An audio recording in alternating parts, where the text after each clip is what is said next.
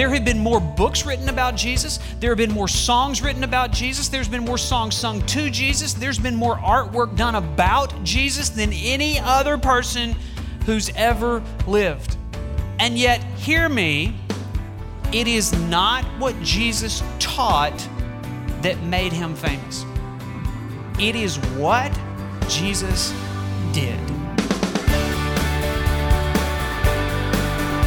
Welcome to Resonate with Trent Griffith, Senior Pastor of Harvest Bible Chapel in Granger, Indiana. I'm Aaron Paulus. As we'll hear from Pastor Trent today, Jesus Christ is one of the most famous and controversial figures in all of human history. So, who is Jesus? As we listen together, my prayer is that you will have a fuller understanding of who Jesus has revealed himself to be in the pages of the Bible. I'm so glad you've joined us today as we once again open God's Word. Here's Pastor Trent. Open your Bible to the book of Romans, find chapter 5, and then if you want uh, put a piece of paper there, flip back to John chapter 1. We've been going through the series called Think Christianity in High Definition. And the reason for that is because there is so much vague spirituality. We live in this, this culture of vague spirituality. And if you're not careful, you can, you can kind of live with the illusion that you know God when you really don't. You know a form of God, but it's a God with a little g. And, and so what we've been doing is, is we've been looking at some high definitions of things like the doctrine of revelation. Do you remember what we said about that? The authority of the Bible. God wrote a book, and the authority of the Bible says that I have given the Bible the right to determine how I am to behave and what I am to believe. That's a, that's a doctrine of revelation. God has revealed himself. We don't have to speculate what God is like. He's told us what he's like through the Bible. And then we looked at uh, the doctrine of God and we looked at his attributes. And we learned that the thing you think about when you think of God is the most important thing about you. And so you need to know something about God's attributes, His holiness and His love and His wisdom and His goodness. And we looked at those attributes. And then the last time we were together, we looked at the doctrine of man. And we learned that we're all created in God's image, and yet we're a broken mirror that doesn't accurately reflect God's image too well to the world. And so this mirror needs to be fixed.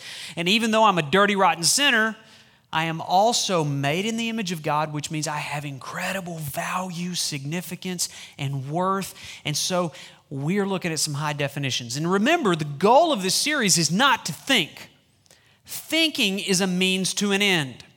I need to think, and God wants me to think so I can know God, so I can love God, so I can obey God, so I can enjoy God.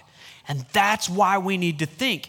And we learned that if you're not acting right, it's because you're not thinking right. If you're not feeling right, it's because you're not thinking right. So we want to think right about the things that God has talked to us about. So that leads us up to today. Now, today we are going to talk about the doctrine of Christ. Now, this is quite a challenge for me because if you come to Harvest, you know that everything we do is about Jesus. It's all about Jesus. It's always about Jesus, and it's only about Jesus. And yet, trying to put everything that we want to say about Jesus into one little message is, is tough on a preacher, and it's tough because of the eclectic crowd that you are. Have you noticed who you are? Uh, I'm looking around this room, and some of my best friends in the whole wide world are in this room. And you, the reason you're my best friend is because I've, I've watched you walk with Jesus and you know Jesus and you talk to Jesus. And I'm like, man, I want to know Jesus like you know Jesus because you've been doing it for so long.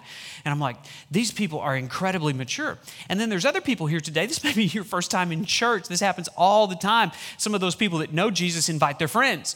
And it's like, you know, come on, I want to introduce you to Jesus. And so this is like a little Jesus orientation session. And so uh, there, there's a lot to say. Let, let me just say this Jesus Christ is the most hated and loved figure in human history. Have you ever tried to insert Jesus in a conversation and then you realize that you should be ready to either duck or pucker? Um, you, there's just, it, there's no middle ground when it comes to Jesus, right? I mean, he's a very polarizing figure. And uh, Jesus is the most famous person in human history. Uh, even though he was born in a dumpy little hick town called Bethlehem, nothing special about that, 2,000 years ago, he was born to a teenage, unwed mother. Incredible. And yet, Jesus is famous. He lived a very simple life until he was about 30 years old, which is when he started his ministry, and that's when he began to teach and preach and, and minister and serve the world. Think about it. He never traveled to a major city, he never held political office, he never wrote a book, unless, of course, you consider the Bible the book that he wrote, which we do. He never starred in a show. He never had great athletic accomplishments. ESPN never did a documentary on him. And yet, at the age of 30, he began to change the world. And he left an incredible legacy. We mark time by the life of Jesus Christ. There have been more books written about Jesus. There have been more songs written about Jesus. There's been more songs sung to Jesus. There's been more artwork done about Jesus than any other person who's ever lived. I mean, Jesus has, has had major motion pictures about his life The Passion of the Christ, The Da Vinci Code, Talladega Nights. I mean, it, he made a guest appearance there. He has appeared on Saturday Night Live multiple appearances on The Simpsons, South Park, CNN, and the History Channel and the Discovery Channel regularly make documentaries about his life. Carrie Underwood has sung about him. Kanye West has sung about him. Rolling Stone magazine has done articles on him as well as popular mechanics. There have been hot air balloons with his face, monster trucks, and NASCARs sponsored by Jesus Christ. This is a man you cannot ignore. And yet, hear me, it is not what Jesus taught that made him famous. There's lots of teachers, lots of philosophers. It is not what Jesus taught that made him famous. It is what Jesus did. And today we're going to look at the top four things Jesus did. And now you may be circling, it's like, well, man, he turned water into wine and he walked on water and he healed the sick and he fed 5,000. Um, those don't even make the top 10, okay? We're going to look at the doctrine of Christ through the lens of what he did. Let me give you the summary statement about the doctrine of Christ. It is this Only the person and the work of Jesus mediates the hostility between God and man. And it was not him walking on water that mediated that hostility. It was not feeding the 5,000 that mediated the hostility that exists between God and man. Now, notice the very first word is so essential to what we believe about Jesus. Now, there are a lot of people that would acknowledge every other word except the first word in that statement. What we believe is the person and the work of Jesus is the only thing God the Father accepts to mediate the hostility that exists between me and God. You say, well, that sounds so exclusive. It is exclusive. But what should shock us in our very pluralistic culture is not that Jesus is the only way to make peace with God. What should shock us is that there is any way for there to be a mediation between God and man because of the hostility that exists. You say, well, what's the hostility there for? We'll, we'll talk about that as we unpack it here today. So let's look at these four things. And we'll begin with this thought think about the work of his incarnation. And we're talking about the person and the work. So the first statement is about his work, the incarnation. The second statement is about his person. His incarnation means he is my missionary. It was as if I was stranded and lost in the world somewhere, and He came to where I was through His incarnation. Let's see that beginning in John chapter 1, verse 1. In the beginning was the Word. That's not talking about the Bible. That's not talking about a sentence. That is talking about a person. Notice it's capitalized, it's title. and it's a title for Jesus Christ. In the beginning, before you ever existed, before the world ever existed, Jesus existed in the beginning. And the second thing it says is the Word was with God. Hmm. But then the third statement is so important, and the Word was God. That word, word with the capital W, is a title for Jesus. You could read it this way In the beginning was Jesus, and Jesus was with God. And not only that, Jesus was God. What we believe is that Jesus Christ was fully God. That statement separates Christians from every other faith system that exists on the planet. A lot of people acknowledge the existence of Jesus or and the goodness of Jesus and maybe even the teaching of Jesus, but they don't acknowledge that he was God. We believe he was fully God, but we also believe he was fully man. Because look at verse 14 in the same chapter. It says, And the Word, Jesus, became flesh and dwelt among us, and we have seen his glory, glory as of the only Son from the Father, full of grace and truth. So we believe that Jesus was fully God and fully man.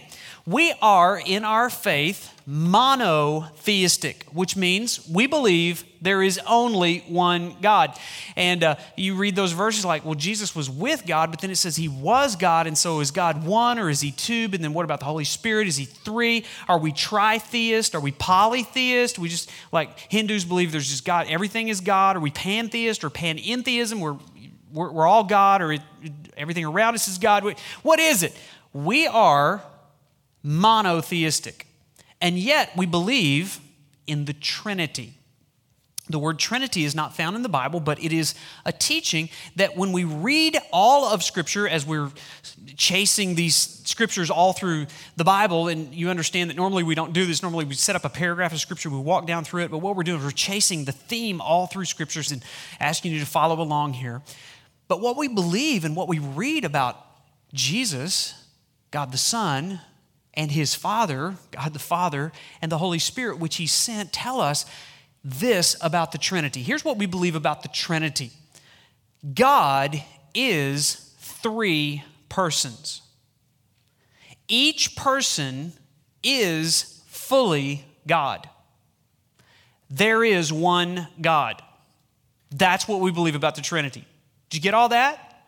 God is three persons. Each person is fully God. There is one God. You say that sounds contradictory. It's a mystery. But what we believe is this Jesus existed before he wrapped a human body around him. But one day, God the Father sent him to earth, and he sent him to be a man. And when he was a man, he lost none of his godhood or deity. He was fully God and he was fully man. And that was important because he was setting the example for us. It should comfort your heart to know that Jesus experienced the same limitations in his body that you experience in your own. It, it's always amazing for me to think that Jesus had to sleep have, have you noticed this about God has worked into the rhythm of humanity that one third of your life you are unconscious? Have you noticed that? And it, you, you can't go for very long without God just kind of, yeah, don't need you for the next eight hours, okay? I got this under control. You're going to be unconscious here I run the rest of the universe. In case you thought you were indispensable, you're now unconscious. I got things under control. And so here's Jesus. He came into this world and Jesus needed sleep. Amazing to think that. And it's amazing to think that in his limitations, he was showing me how to deal with my own. In Hebrews chapter 4, verse 15, the scripture tells us this For we do not have a high priest who is unable to sympathize with our weaknesses. Why? Because he had those same human limitations that we do.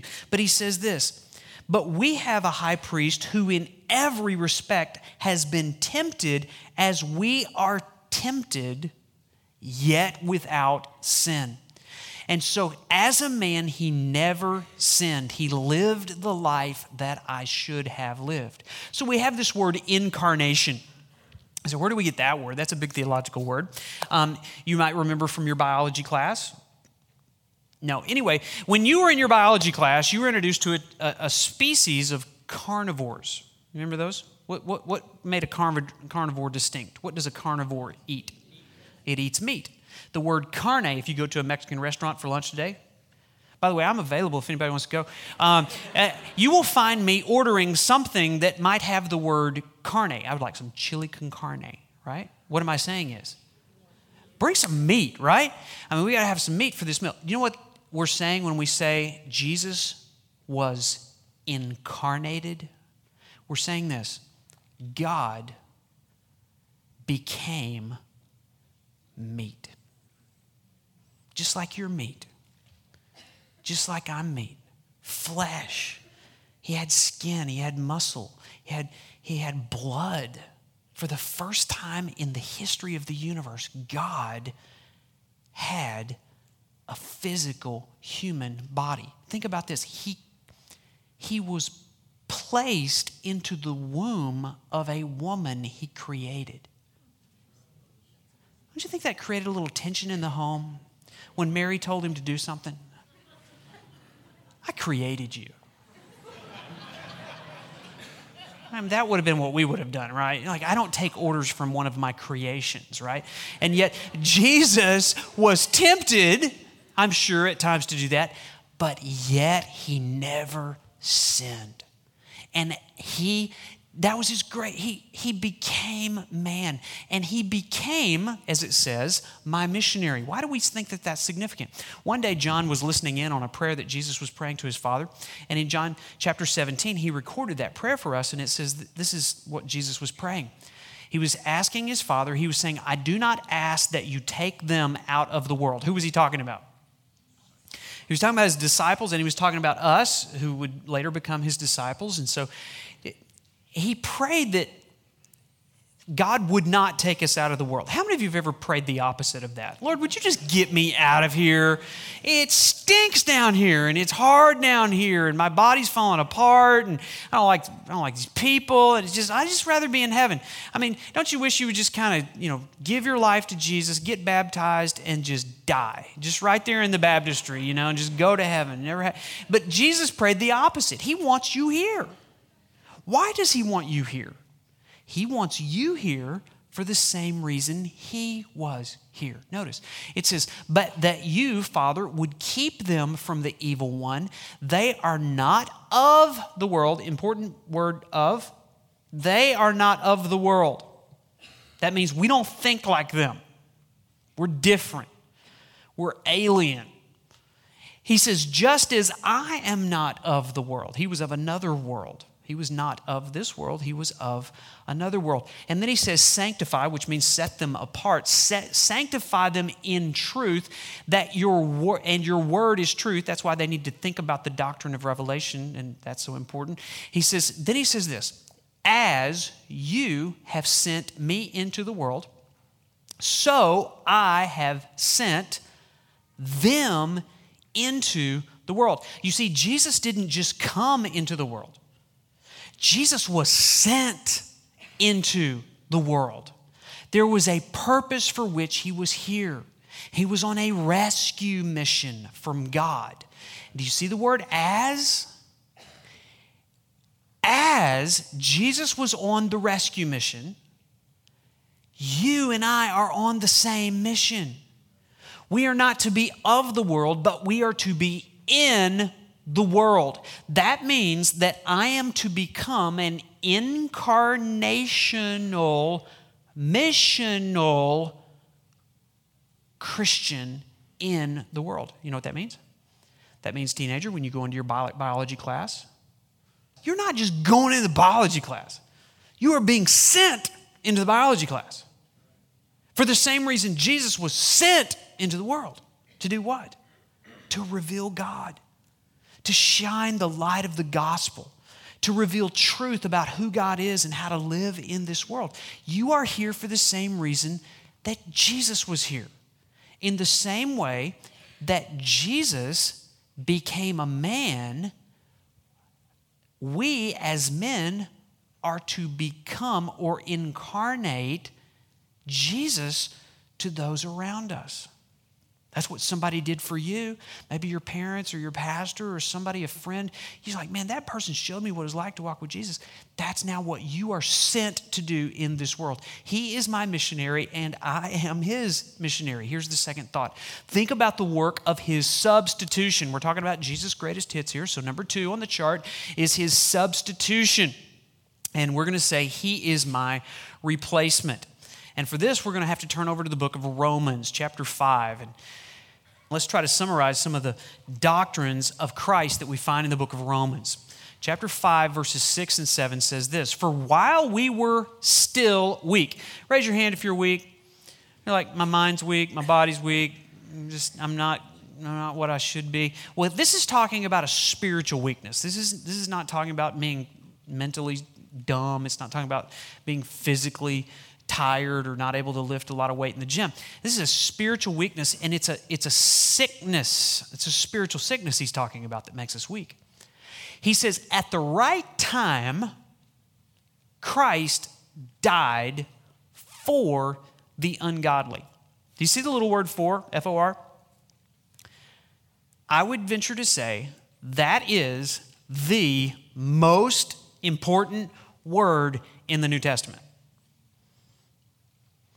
Christ died for the ungodly. It doesn't just say Christ died. If you ask an average person out on the street, tell me a few things about Jesus. Well, he was born in Bethlehem, he lived a perfect life, and he died on a cross. Yeah, but do you know why he died on the cross? He died on the cross for something.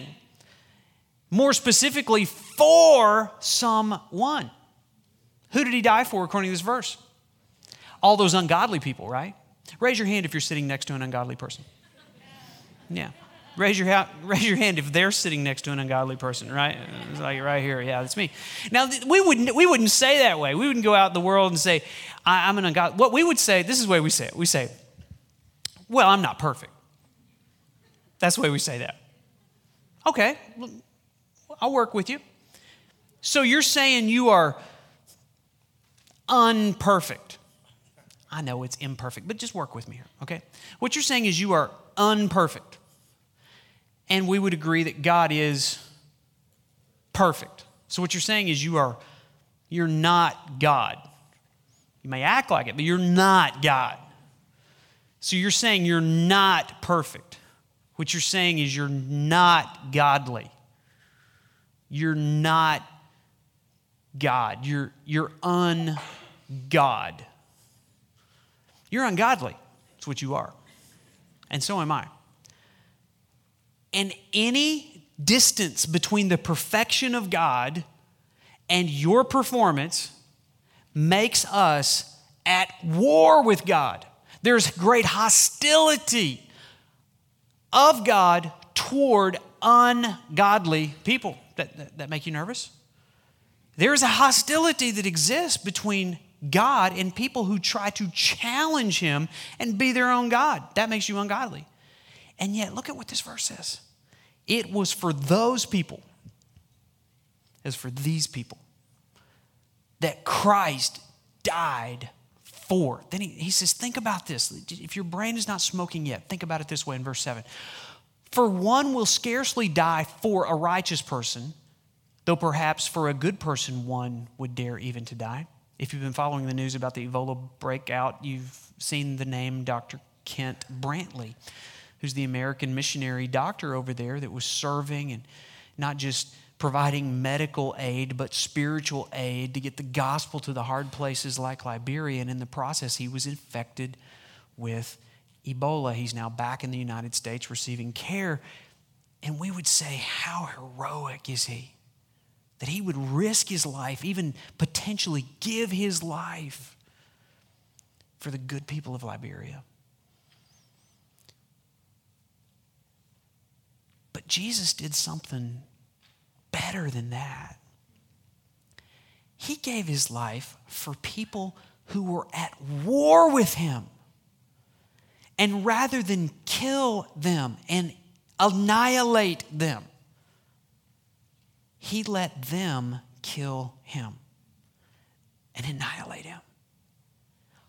And in doing so, Jesus died a replacement death. His death replaced my death. He became my substitute.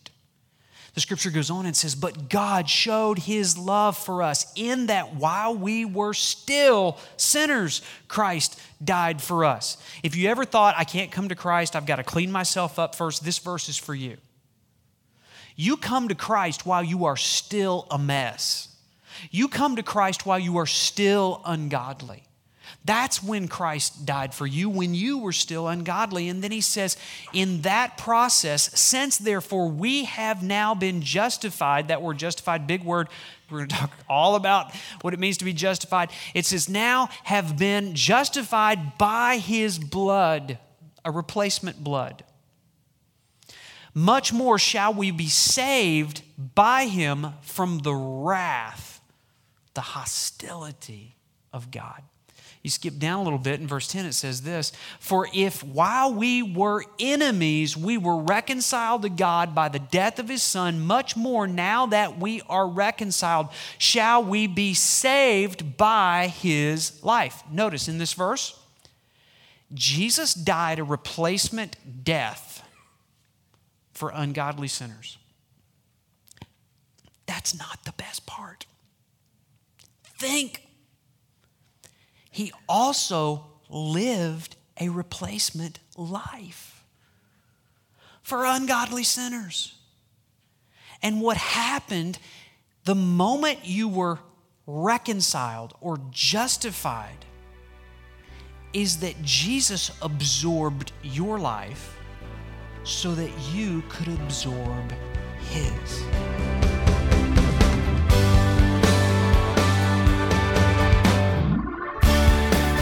So, who is Jesus?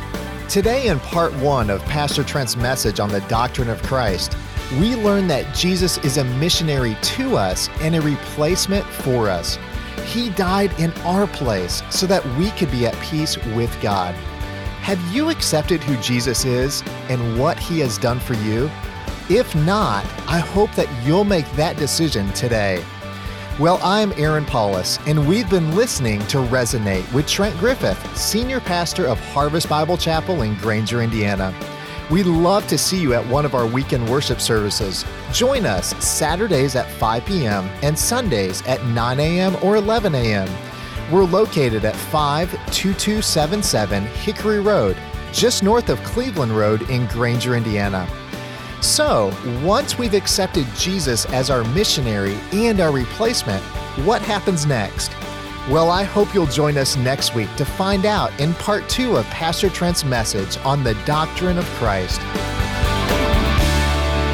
Resonate with Trent Griffith is a ministry of Harvest Bible Chapel, Granger. Check us out at harvestgranger.org.